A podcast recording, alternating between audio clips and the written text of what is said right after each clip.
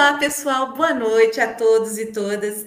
Eu me chamo Rejane Sagaz, sou voluntária e docente da Conscienciologia do IPC.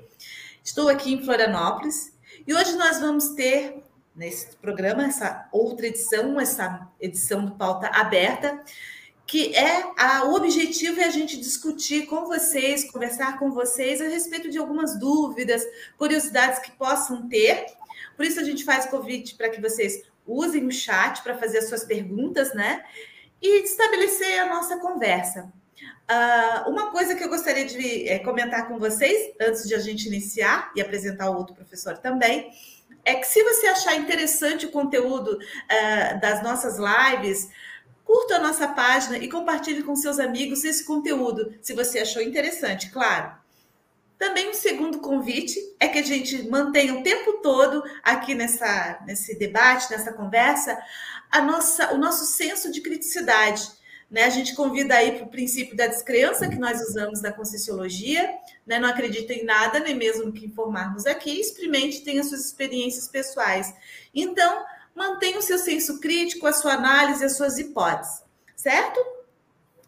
Comigo aqui também está o professor Henrique Ribeiro. Professor, por gentileza, se apresente. Boa, noite, Boa noite, pessoal. Sejam bem-vindos né, a mais uma live do Instituto Internacional de Projeciologia. Fiquem à vontade, tá? Façam suas perguntas, vamos tirar dúvidas de vocês, ok? Então, ó, ótima live a todos aí. Isso aí, vamos fazer perguntas. Essa live ela acontece conosco, todos. Né? A gente já tem aqui, professor, é, uma, a pergunta do Augusto. Ele dá uma boa noite e pergunta: o que é paralisia do sono? É patologia?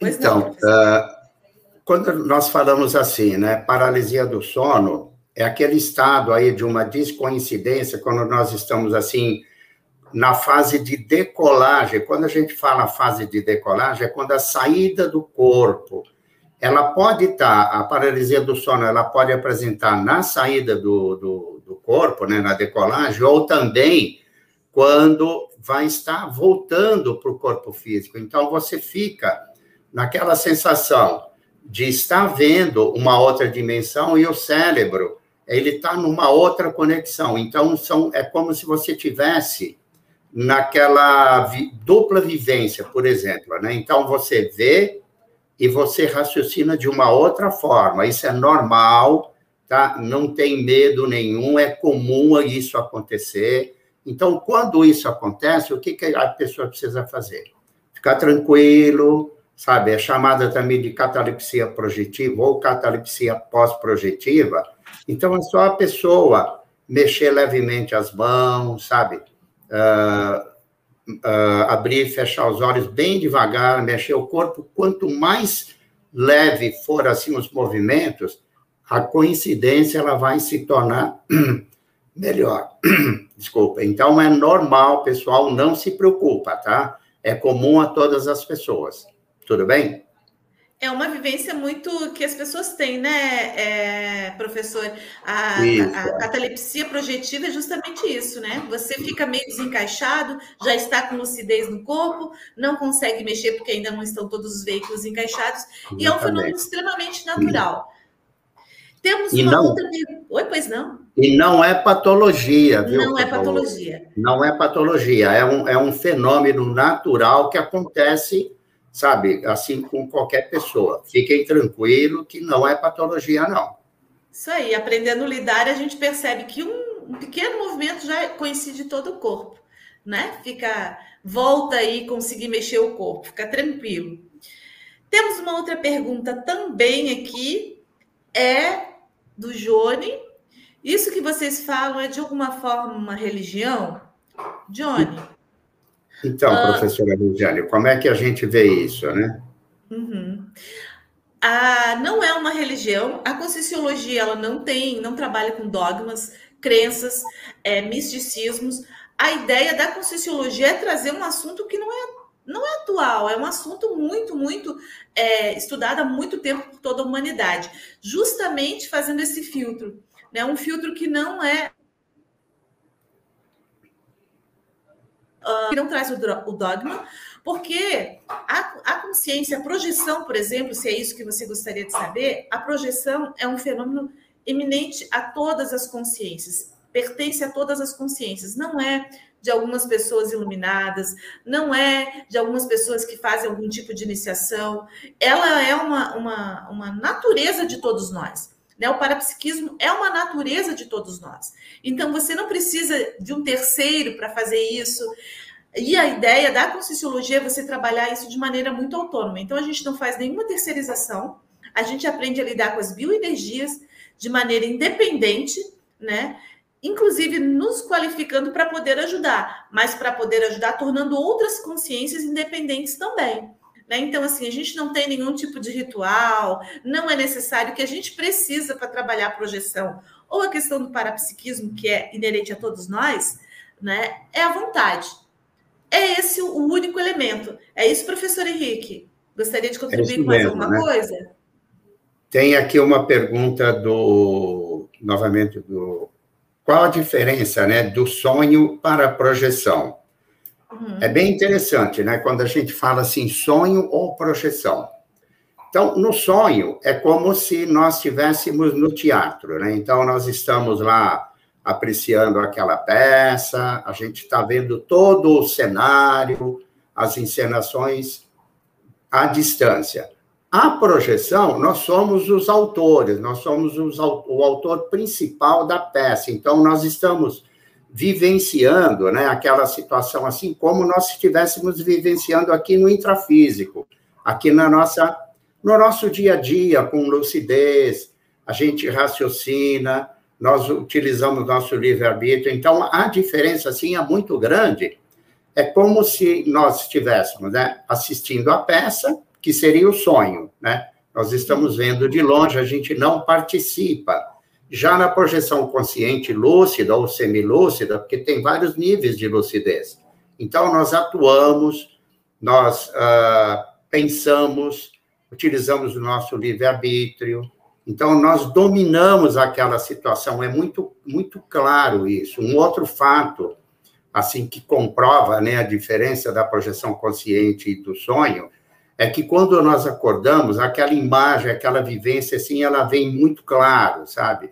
É como se a gente estivesse passando toda aquela cena na nossa, na nossa mente. Então, é bem, uhum. bem, é bem diferente uma coisa da outra. Uma, assim, um ponto, né, que uh, o Augusto poderia estar tá observando ao acordar, quando vem aquele, aquela lembrança muito lúcida, anota, viu, Augusto? Anota para você começar a ter, assim, eh, fazer a diferenciação da projeção consciente e do sonho. Tudo bem, Augusto? Então, nós temos aqui uma pergunta também que é da Jussara, mas você respondeu, professor, qual é a, a, diferença do sonho, né? Já está respondido, Sim. então. Que o sonho, você praticamente é uma é um telespectador, digamos assim, e na projeção você atua conscientemente. Também Sim. tem a pergunta a respeito do, do Johnny, também não é perigoso sair do corpo? Há o perigo de não voltar para o corpo na projeção? Então, não tem perigo não, né, professora? A gente faz isso, a gente se projeta, aliás, todas as noites, a gente, querendo ou não, é, estudando ou não, o ideal é a gente estudar para fazer uso, bom uso dessa ferramenta, né? Então, não tem perigo. Quando é, você sai do corpo, você tem o chamado cordão de prata que te liga, ó, aparecendo nessa figura.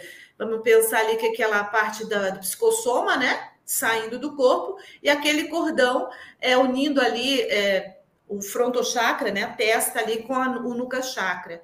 Então, não necessariamente é é nessa posição, mas são filamentos energéticos, né, que a gente chama de, de cordão de prata, né? A gente até estuda a condição de ser uma, uma digamos assim, um esticamento do próprio energossoma, do corpo energético.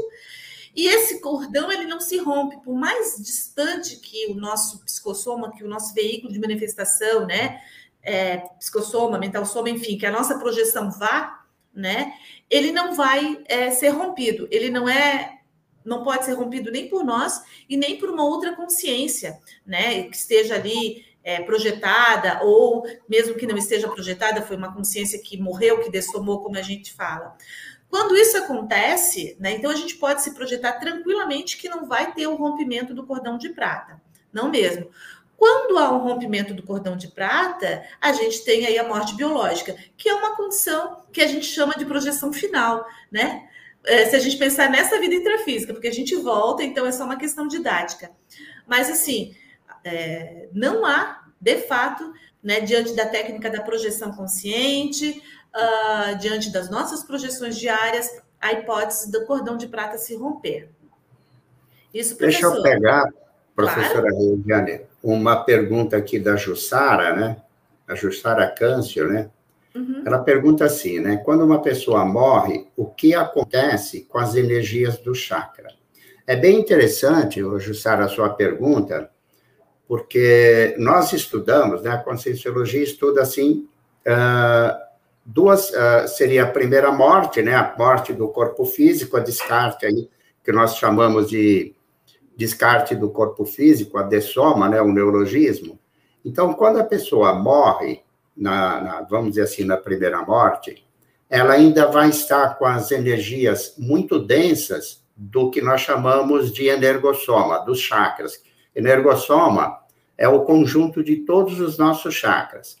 Então, dependendo do padrão uh, de pensamento, sentimento, energias que a pessoa, que essa pessoa, né, que morreu, ela apresentou na sua última vida, uma pessoa, por exemplo, uma pessoa que pensa assim, tem bons pensamentos, uma pessoa que é bem assistencial, uma pessoa que pensa não só nela, mas em assistir a outra pessoa, as energias dos chakras dela já vão ser uh, descartadas de uma forma mais uh, suave, mais, mais tranquila. Ela vai passar pela segunda de soma, que é, que é o descarte das energias mais densas do, do corpo energético dela, tá?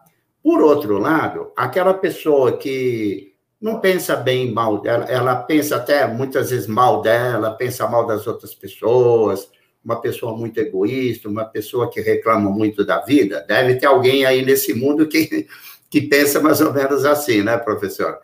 E então essa pessoa realmente ela vai ter um pouco mais de dificuldade de passar pela segunda dessoma, devido ao padrão energético, de padrão de pensamento, sentimentos e energia que ela estava, né?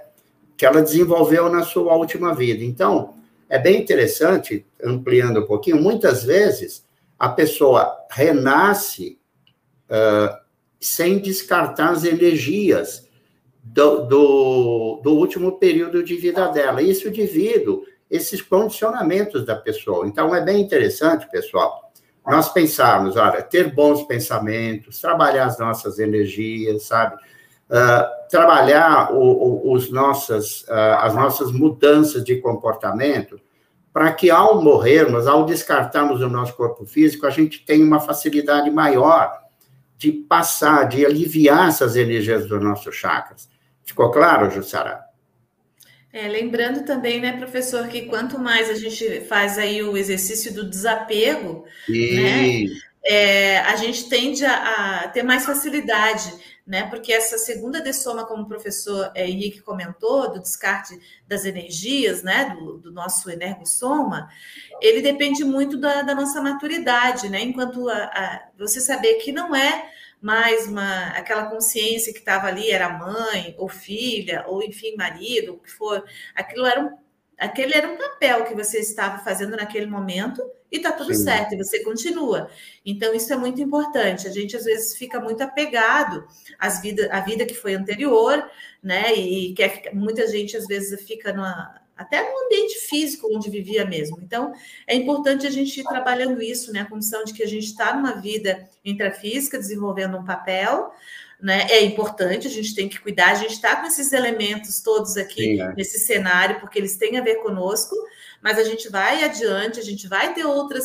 É, na, a priori, né, professor Henrique, família é toda a humanidade, né? Porque daqui a pouco a gente nasce na África, nasce na Ásia, nasce e a gente vai aí construindo as nossas histórias. É verdade. Muito bom, professor. Vamos ver o que temos mais aqui. A Monique perguntou, vamos Minha pergunta seria sobre a paralisia do sono, que você comentou, professor Henrique. Ela acontece antes ou depois de uma projeção?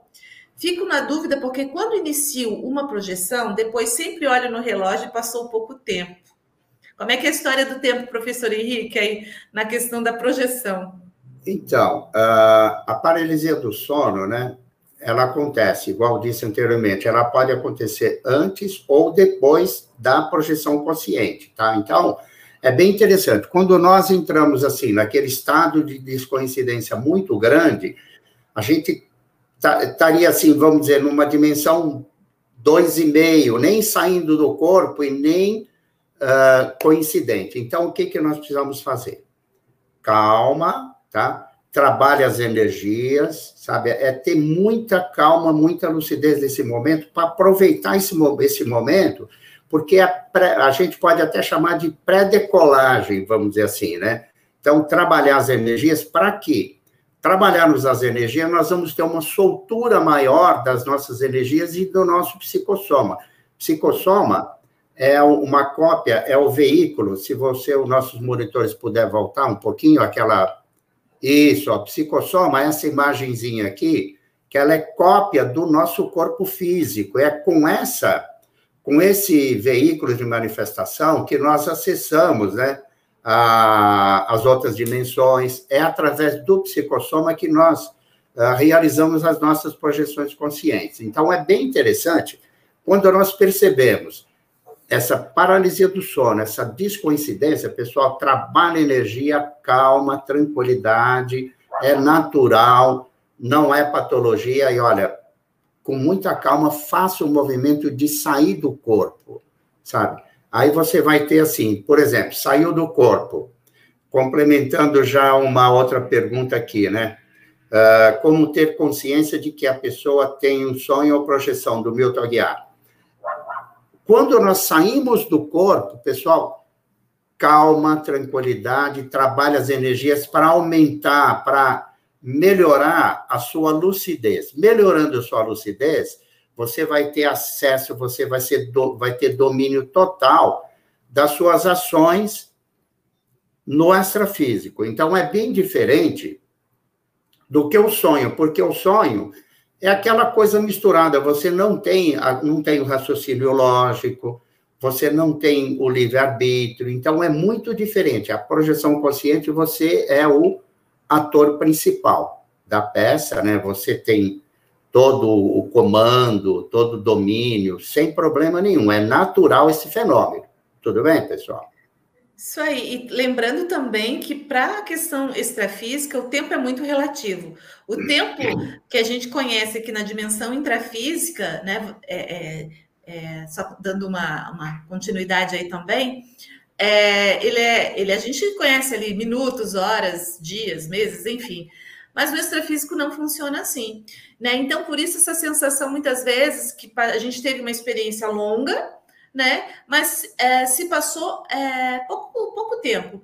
Uma dica para quem ainda não teve oportunidade é de ler o, o livro Projeções da Consciência do professor Valdo Vieira. Ele pode ser é, você pode fazer download dele pelo site da Editares, né?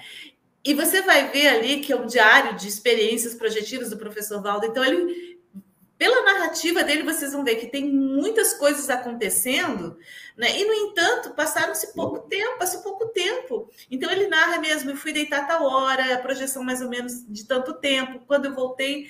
E, ele, e tem uma história vivida ali longa. A gente também, né? É, passa por uma situação, nossa, mas eu acabei de dormir e voltei tantas coisas aconteceram. Então, isso é muito, muito natural acontecer, porque o tempo é, na dimensão extrafísica é, é, é, diferente do tempo que a gente conta aqui na dimensão intrafísica. Certo? Pegando uma pergunta, professora Rejane, aqui da, da Eduarda, né? Ela pergunta, né? O que é, o, o que é quando você vê um ambiente e não consegue ter controle do seu corpo? Tem uma pergunta aqui também que é que remete mais ou menos à paralisia, não. Que é quando você vê o ambiente e não consegue ter controle do seu Isso, corpo. É. Será que é questão da catalepsia mesmo? A pessoa acorda, né? Que foi que a gente falou, né? Por exemplo, acorda, vê o seu ambiente e não consegue mexer o seu corpo. Eu estou entendendo que é isso, né, professor? Se não for, Eduarda, bota ele de novo no chat, né? Que é a catalepsia, será que é isso? Não, é aquela, ela pergunta o seguinte, né? Quando você vê o ambiente não, controla, não consegue ter o controle do seu corpo, uh, eu vejo que quando nós saímos, muitas vezes nós uh, saímos do corpo, nós uh, realizamos a decolagem né, do psicossoma, o psicossoma ele está denso de energia, com muita energia, então você não tem o controle do corpo. O controle do corpo é baixa lucidez, você não tem domínio dos seus movimentos, então é como se você tivesse assim meio sonolento, sabe? Então o que fazer?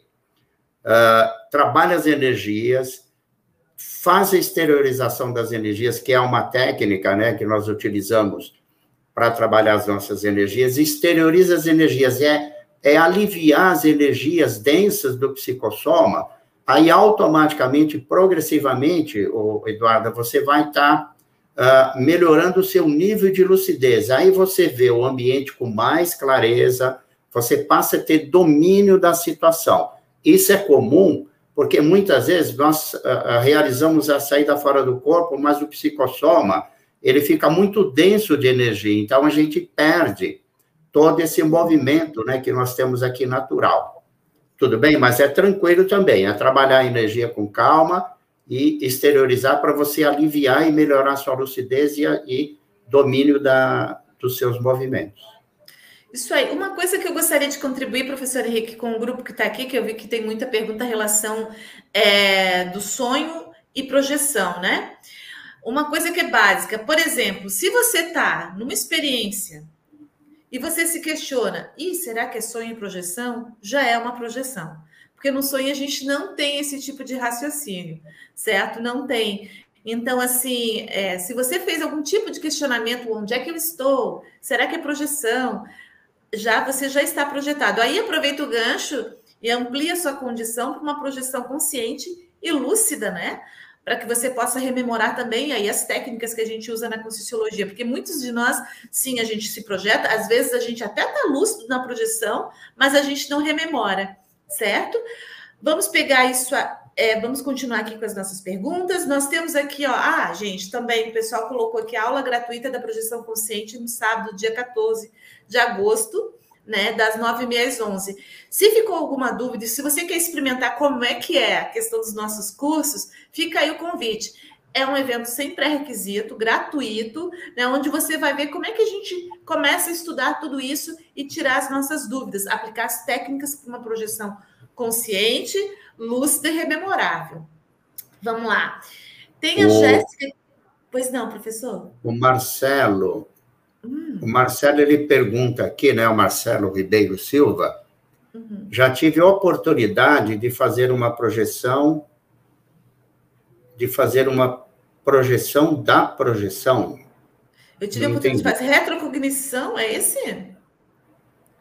Ah, um estado extremamente sutil. Cadê o Marcelo? Opa. Eu estou olhando aqui, eu tive a oportunidade de fazer retrocognição a vidas passadas e me vi na França medieval. Foi importante, pois consegui entender muitas coisas do meu presente. Ah, tá. Reconheci pessoas pela energia delas. É isso? É, não, é isso. É, ah, é não, é essa outra aqui. É que a gente recebe muitas, pessoal, e a gente está bem dinâmico aqui.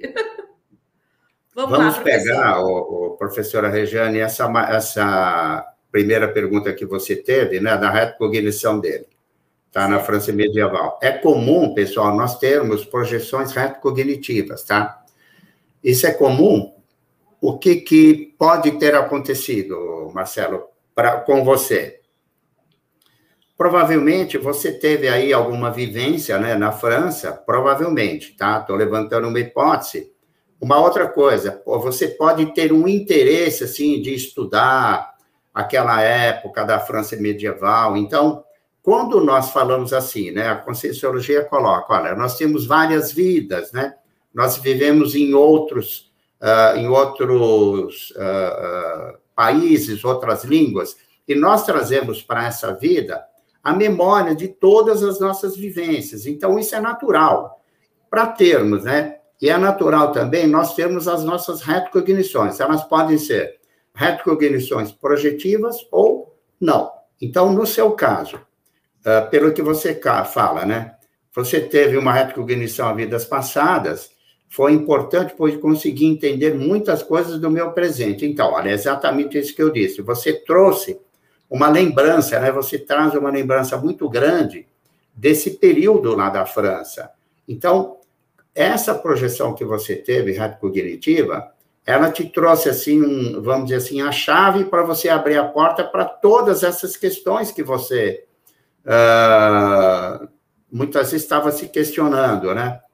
Então, é importante, inclusive, Marcelo, se você quiser estudar um pouco mais, na Conscienciologia tem uma outra uma instituição, a Consecutivos, a Consecutivos é uma IC da Conscienciologia que estuda, sabe, uh, faz um estudo assim dentro da, da linha da Conscienciologia, uh, vidas passadas, eles estudam muita uh, biografias, autobiografias, então é bem interessante. Então, caso você queira expandir, mas isso é natural, tá? Pode isso acontecer. Aí. Eu vou aproveitar, professor Henrique, e fazer um, um, uma.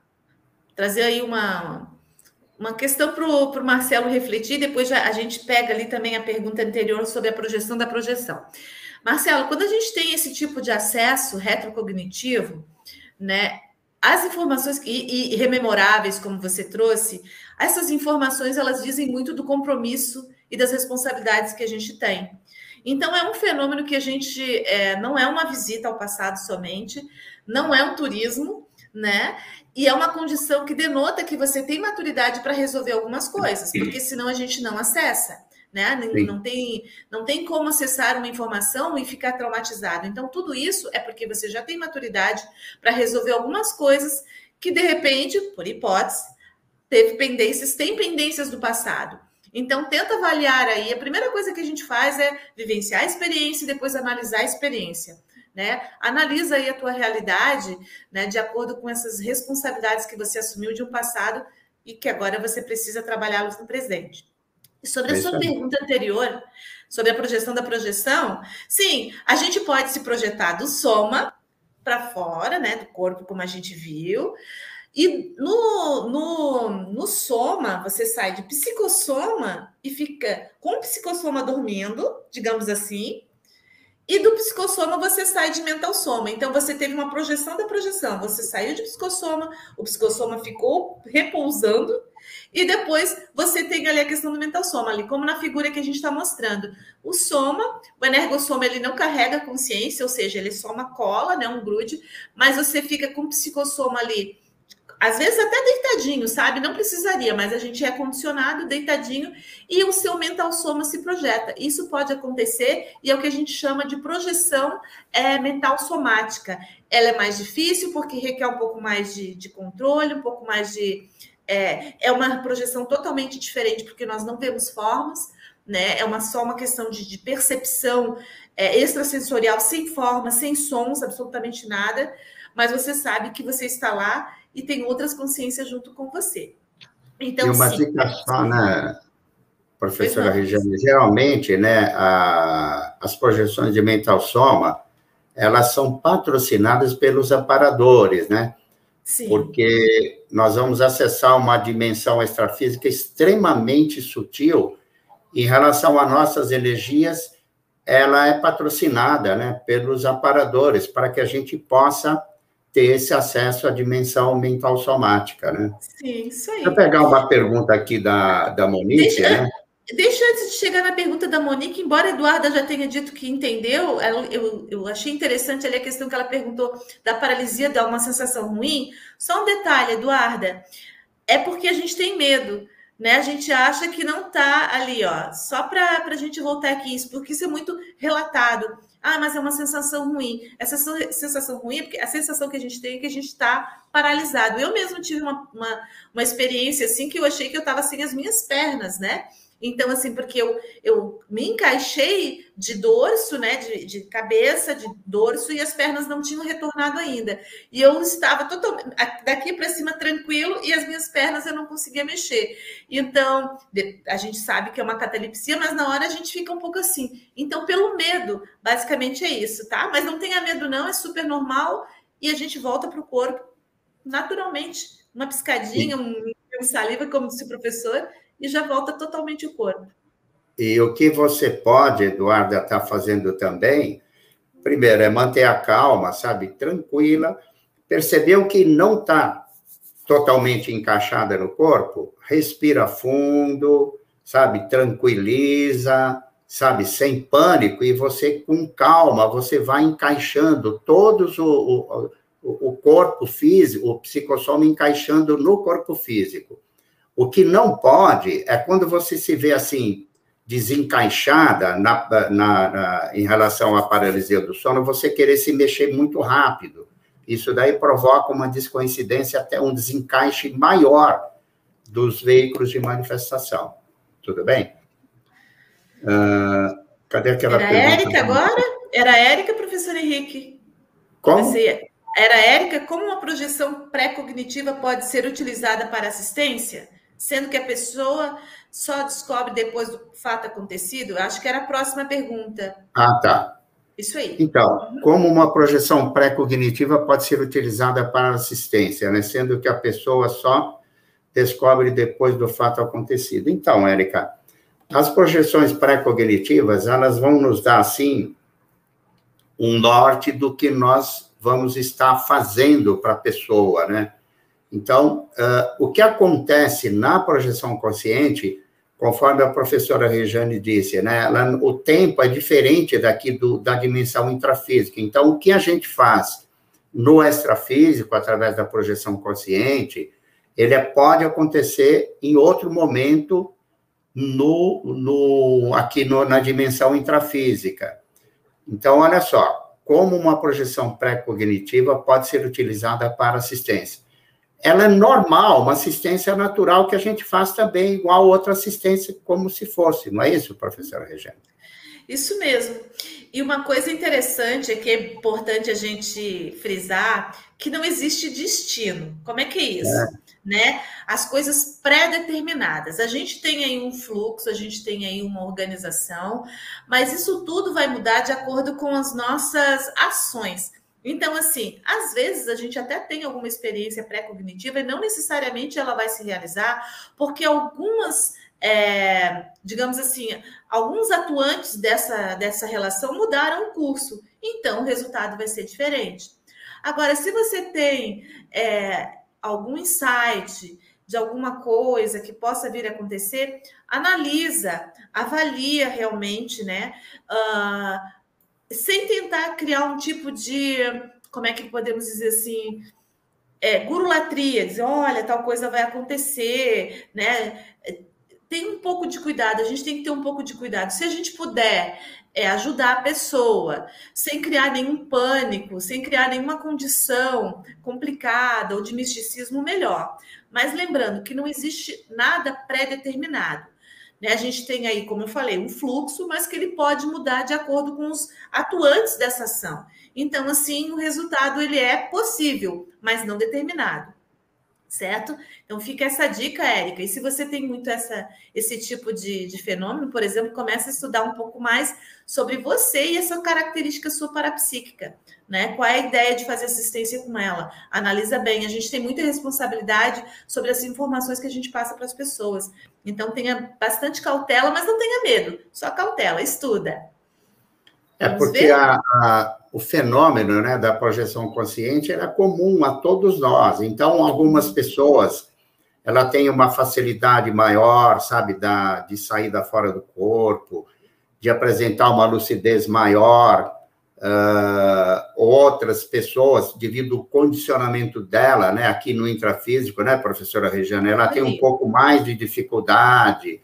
Uh, então, tem uma série, assim, de questões que vai favorecer que uma pessoa tenha uma projeção de uma forma assim mais espontânea, diferente de uma outra pessoa. Isso tem assim uma série de fatores que são fatores facilitadores, né, como, por exemplo, medo, uma pessoa que tem medo, ela provavelmente vai ter uma dificuldade maior, né, de ter uma projeção. uma pessoa que é mais desapegada, que ela uh, tem assim uma curiosidade maior, então ela tem uma facilidade maior para se projetar, para vivenciar. Tem muitas pessoas que têm aí uma série de projeções conscientes, sonho, né? Uh, acorda assim, olha, eu tive um sonho que eu estava voando, volitando, tal. Isso tudo é natural, pessoal. Uhum. Então, aproveitem a projeção consciente, sabe? Traga essa experiência para vocês, uh, amplie o, sabe, essa experiência para vocês aqui no dia a dia, sabe? Ampliando aí a, a, a sua autopesquisa. Porque quando a gente fala assim, projeção consciente, é para trazer ampliar a nossa lucidez no intrafísico e no extrafísico também. Isso aí. Tem Aqui, uma pergunta da Monique, né? É essa? Você vai ler, Henrique? Da Monique. Ah. Monique Franco. Quais dicas vocês poderiam dar para melhorar nosso estado vibracional para ajudar a fazer as projeções conscientes? Ah, tá. Muitas vezes não né? consigo me concentrar para fazer. Eu estou indo mais ou menos numa sequência aqui, né, de ordem isso. Tá. então, então, Monique, uh, o que, que a gente pode sugerir, né, professora Rejane, para ela, assim, primeiro, né, melhorar uh, as nossas energias no dia a dia. Bons pensamentos, um trabalho uh, energético, natural, você fazer uma boa caminhada, uma boa alimentação. Então, olha só, bons pensamentos. Trabalho trabalhar, caminhar, fazer exercício físico para que a gente tenha assim uma, uma vamos dizer assim, uma, uma disposição maior. Então, bons pensamentos, trabalho físico, boa alimentação, pensar bem, sabe? Aqueles pensamentos saudosos, gostosos, pensar bem da gente, pensar bem do outro. Ao deitar, Monique, esquece tudo, deixa todos os nossos pensamentos do lado de fora lá da casa. Abre a porta, bota lá os pensamentos lá do lado de fora, fecha, esquece todos os seus pensamentos. Se vier algum pensamento, por exemplo, assim, que você começa a questionar, rever, sabe, o seu, o, o, o seu comportamento diante daquela situação, joga bastante energia, mas com muita tranquilidade. Acalmou os pensamentos, relaxa o corpo, e trabalha as energias. Você já uh, tem, não sei se você já acessou as técnicas, né, da, da Conscienciologia, trabalha, concentra as energias no alto da cabeça, começa circular da cabeça aos pés, bem devagar, mas o importante, Monique, é higiene mental, tranquilidade, deixa os pensamentos lá fora, sabe, apazigua a mente, aí você vai ter uma tranquilidade, assim, muito boa para você trabalhar as energias e fazer a decolagem, tá? Isso aí. Lembrando também, né, professor, que é, a excelência é, ela só chega com muita técnica. Então, Sim, assim, é. e com muita repetição. Essa questão do estado vibracional e a gente fazer, fazer, quando cansar, fazer mais um pouco, né? Porque a gente tende a querer o resultado, mas a gente não gosta muito de pagar o preço do processo, que é a organização, a gente sistematizar os nossos é, estudos e a nossa prática energética mesmo. Então, assim, é necessário que a gente lembre de fazer isso, independente do, do tempo, do dia, porque às vezes a gente acontece muito, sabe, a Monique e a todos os demais que estão aqui conosco, de a gente lembrar de fazer o estado vibracional só quando a gente está precisando. Não é o ideal. O Não. ideal é que o estado vibracional seja a nossa segunda natureza, que trabalhar as energias seja alguma coisa muito tranquila para a gente. Porque quando a gente realmente precisar, quando a gente tiver uma condição mais é, complicadinha, você já vai estar com isso muito é, arraigado na sua natureza, muito tranquilo para você exercitar.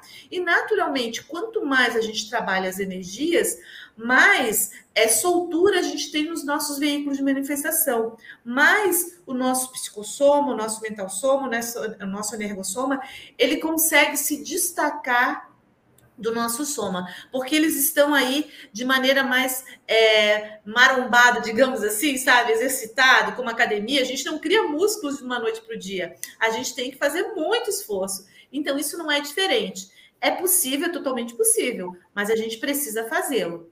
É isso, professor?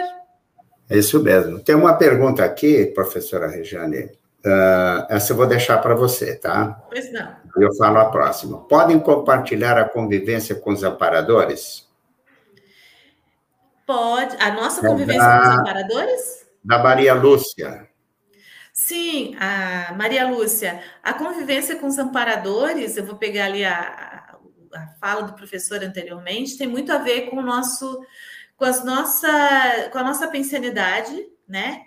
Quem está aqui pela primeira vez, pensamento, sentimento, energia. O que eu penso, né, vai denotar em mim, vai desencadear em mim um tipo de sentimento e, consequentemente, um tipo de energia. Se eu quero é, estar próximo aos amparadores, eu preciso tentar chegar o mais próximo do estado da, da condição vibracional deles né? Porque eles estão com uma condição mais rarefeito, uma vibração um pouco mais sutil, a nossa é mais densa, né? Naturalmente. Então, às vezes a gente quer muita companhia dos amparadores, mas a gente não quer mudar a nossa pensanidade, nosso pensamento, nosso sentimento, e, em consequência, a nossa energia é mais é, entrópica, sabe? Mais, digamos assim, negativa.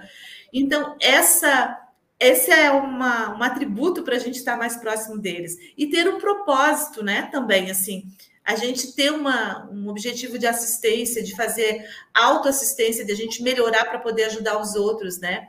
E cada um vai ter as suas experiências. Eu tenho experiências no meu dia a dia com, com a equipe de amparo, porque a gente tem amparadores que são nossos, tem amparadores que são de função. Então, por exemplo, nós estamos aqui nessa live conversando com vocês. Existe uma equipe que, além da equipe técnica que está nos amparando intrafisicamente aqui na transmissão dessa live, a gente também tem uma equipe extrafísica que está junto conosco. Né? Então, assim, é muito importante a gente estar engajado em coisas que possam fazer a nossa evolução e ajudar os outros. E também é a possibilidade de uma projeção de a gente encontrar, sim, os nossos amparadores, né? Isso já, eu posso dizer por mim, já aconteceu comigo. Então, às vezes, a aparência é muito relativa que eles assumem, porque extrafisicamente a gente assume a aparência que quiser, mas basicamente, para a gente ter o contato mais direto com o amparador, é a gente manter o nosso que a gente chama aqui de estado homeostático de referência, você estar bem, tentar se manter equilibrado certo? E aí a gente consegue ter esse contato. Não é que eles se afastam de, de, da gente, mas a gente tem dificuldade de ter um rapport se a gente está num nível vibratório muito diferente do deles. E uma dica, né, professora Regiane, também, né, complementando a sua resposta, né? Pois não. Uh, quanto mais reciclagens, pessoal, quanto mais mudança de comportamento que a gente vai estar tá realizando aí ao longo da nossa vida, nós vamos ter uma convivência mais estreita com os nossos amigos amparadores, por quê? Nós vamos estar melhorando o nosso nível assistencial, tá?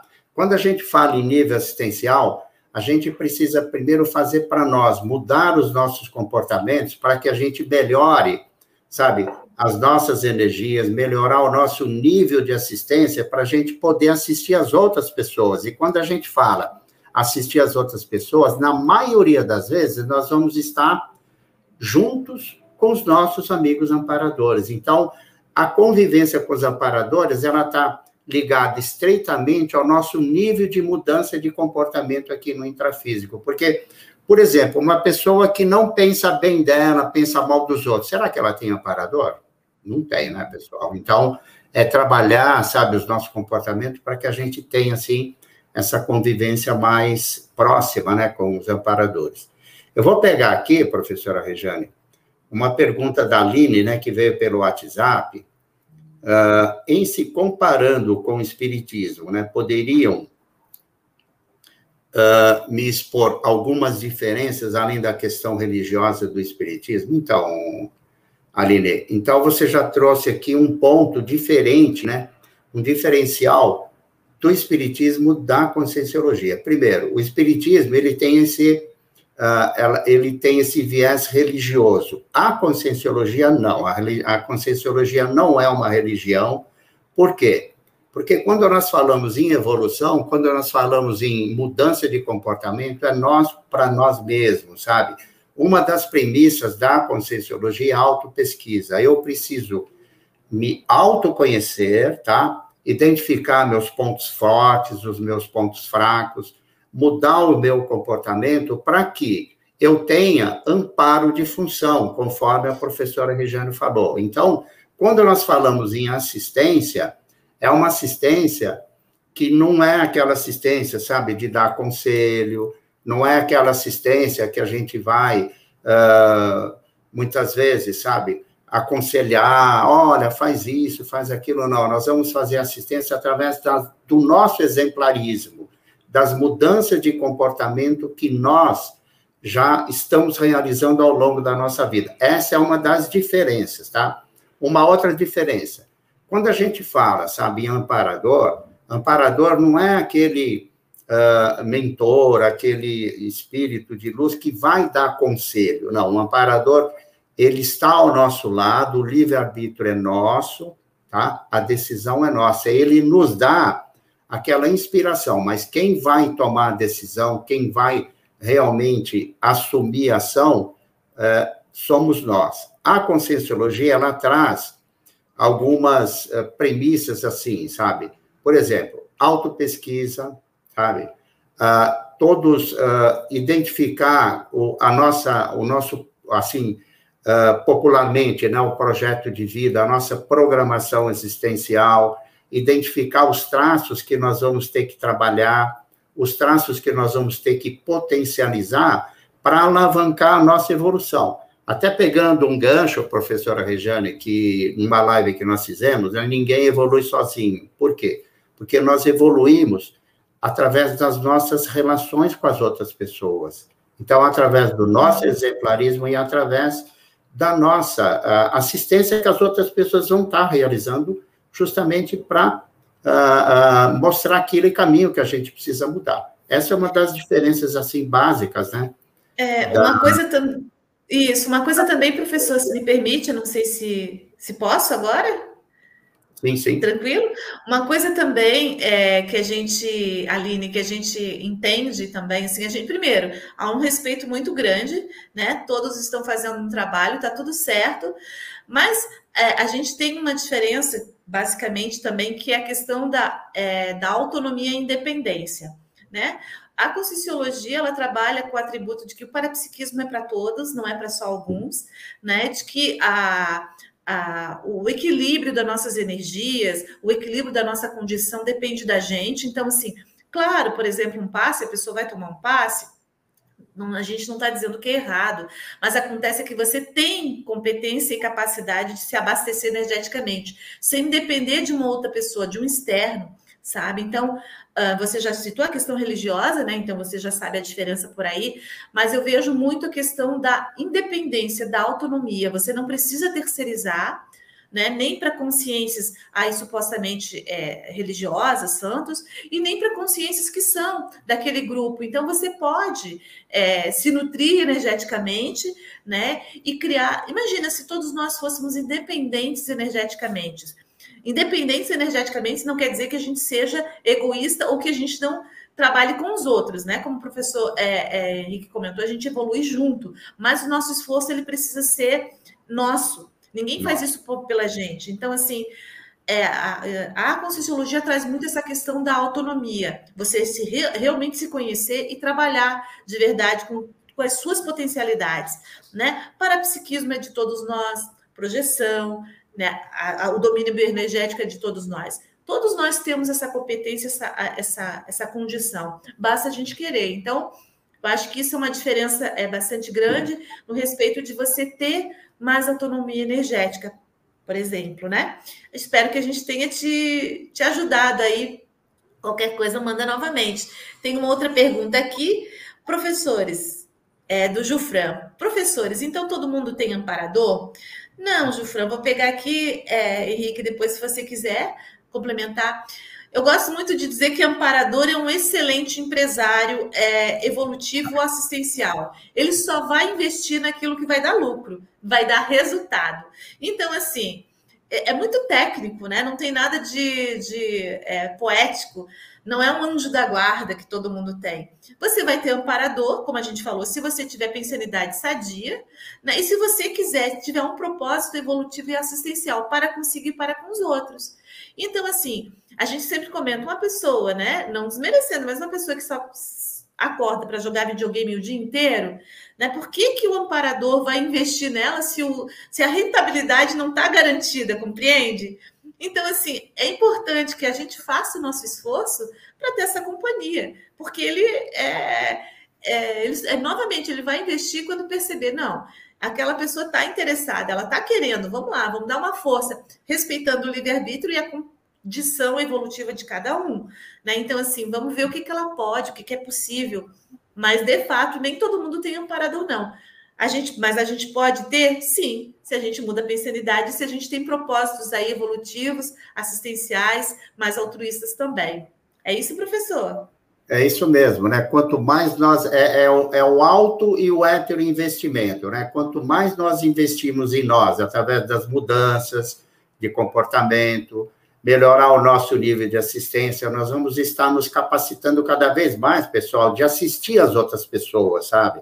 Através das nossas energias, através do nosso exemplarismo. Com isso, nós vamos estar uh, mudando também de, de nível de amparador, porque quando a gente fala em amparador, existem vários níveis de amparadores. Então, tem aquele amparador básico para aquela pessoa que está começando, sabe, mudar comportamento a gente vai mudando o nosso nível de, de, de assistência, melhorando o nosso nível, o nosso estofo energético assistencial, nós vamos ter um nível de amparo um pouco mais elevado. Por quê? Porque nós vamos estar realizando assistências um pouco mais difíceis. E quando a gente fala em assistência mais difícil, pessoal, é tudo natural. Por quê? Nada vem além do que a gente pode estar fazendo, tá? Então, olha, trabalha as energias, muda comportamento, melhora o seu padrão de pensamento, que a gente vai ter um amparo de função aí cada vez melhor.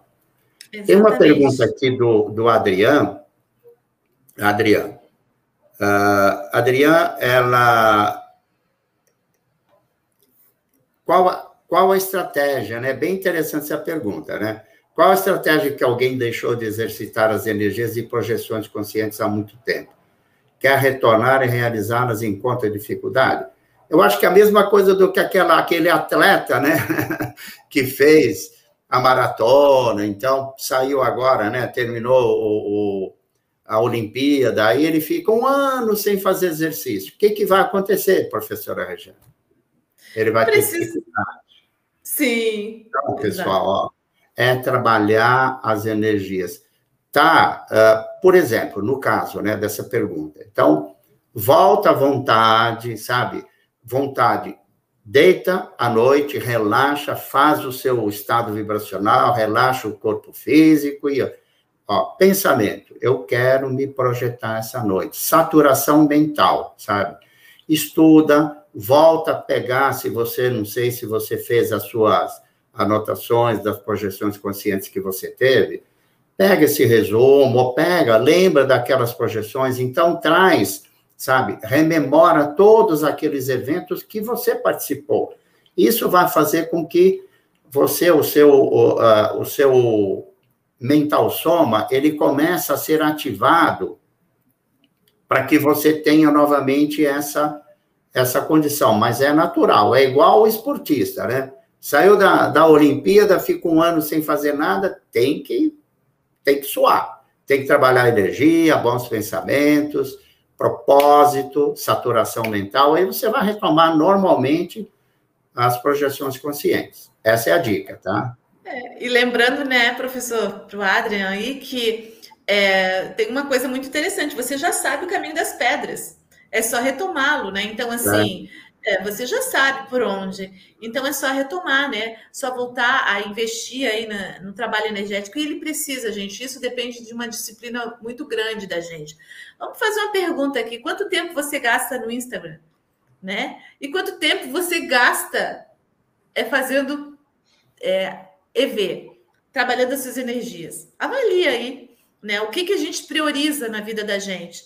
Né? O que, que a gente prioriza? Então, eu gosto muito de usar essa frase. Essa frase aí foi uma intuição, né? De que a gente quer o resultado, mas a gente não paga o preço do processo. Então, a gente quer trabalhar, a gente quer fazer, ter projeções lúcidas, rememoráveis, a gente tá, quer estar tá blindado energeticamente ou homeostático energeticamente, mas a gente não faz o nosso dever de casa. Então, não existe milagre, tá, gente? Existe técnica. É, por isso que, assim, quando nós damos os cursos, né? Quando a gente estava presencialmente, que a gente fazia os trabalhos energéticos, muitos alunos perguntavam: mas se eu fizer o curso, eu vou sair projetado? Olha, tem algumas características. Sim, tem a questão de você, como o professor Henrique falou, ter a saturação mental, de tanto a gente falar em projeção, você acaba se projetando. Mas se você não fizer a sua parte de fazer as suas experiências, aplicar as técnicas, possivelmente o resultado vai ser muito ínfimo. Então, assim, Vamos fazer o nosso esforço que a coisa vem. E Adrian, você já sabe o caminho das pedras, é só começar novamente e exercitar. É arregaçar as mangas, né? Arregaçar as mangas. É, tem que ter coragem e vontade. É. Vontade, né? A gente precisa ter vontade e decidir. Bom, a Edelar, ela tem uma pergunta aqui. Sempre questiono se os amparadores são identificados por nós da mesma maneira ou há diversas formas para sabermos quando o amparador está junto numa tarefa? Então, é bem interessante nessa pergunta, professora Regiane, por quê? Eu vou me pegar como exemplo, sabe? Eu sempre tive curiosidade de conhecer meu amparador, sabe? Mas essa curiosidade, essa, vamos dizer assim, uh, essa ansiedade bloqueia a gente, pessoal. Uhum. Então, ó, aparência de amparador eu vejo que é de segundo plano. O que a gente precisa é perceber as energias dele, porque cada amparador ele pode ter uma forma de se apresentar para nós, tá? Porque muitas vezes o amparador ele tem, ele, ele, ele se apresenta, uh, ele apresenta uma, uma, uma, uma figura, uma imagem totalmente diferente daquela imagem que a gente idealiza. E, de repente, a gente vê, por exemplo, um aparador com uma figura de um ET, porque tem aparadores que são extraterrestres também, pessoal, só para a gente ampliar o nosso pensamento, tá? Como é que seria, assim, a nossa surpresa? Então, os amparadores, eles são extremamente sábios, sabe? Eles vão nos mostrar as energias dele, aquelas energias um pouco mais densas, aquela energia densa. Quando eu falo energia densa, aquela energia mais potente, sabe?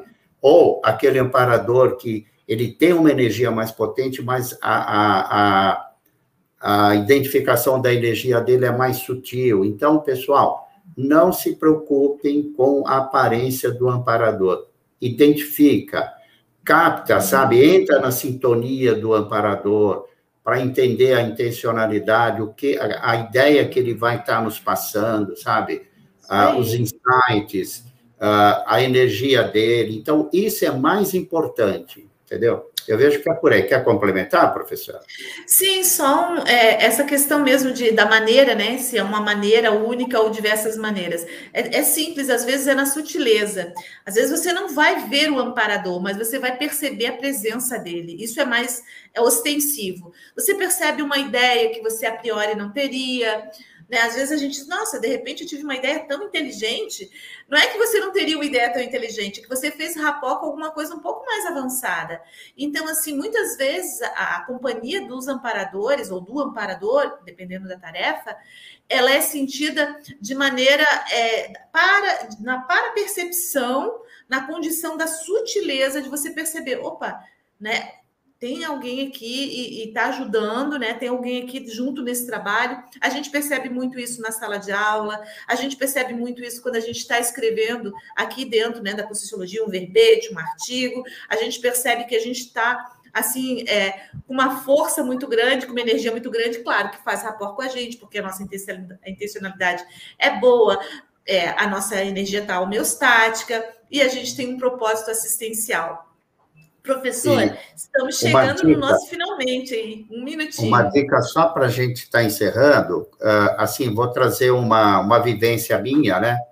Uh, durante aí, uh, dependendo aí do, do padrão, dependendo da, da intensidade de assistência que eu vou estar tá fazendo, eu vejo alternância de amparadores, tá? Então, de repente, eu vejo uma energia mudar totalmente em relação ao momento de exteriorizar a energia. Isso acontece pela alternância dos amparadores naquele Sim. evento assistencial que a gente está fazendo.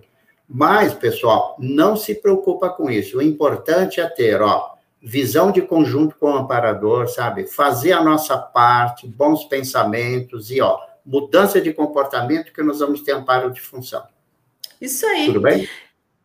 Gente, as perguntas que não foram respondidas, elas serão respondidas pelo canal. A gente espera, acho que a gente conseguiu responder quase todas, acho que talvez tenha ficado duas. A gente agradece imensamente aí a oportunidade de estar com vocês. Convida para os próximos eventos, continuem assistindo as lives, cheguem junto, venham às aulas gratuitas para que a gente possa, né, é, ampliar os nossos conhecimentos. Obrigada a todos, professor, também, suas palavras.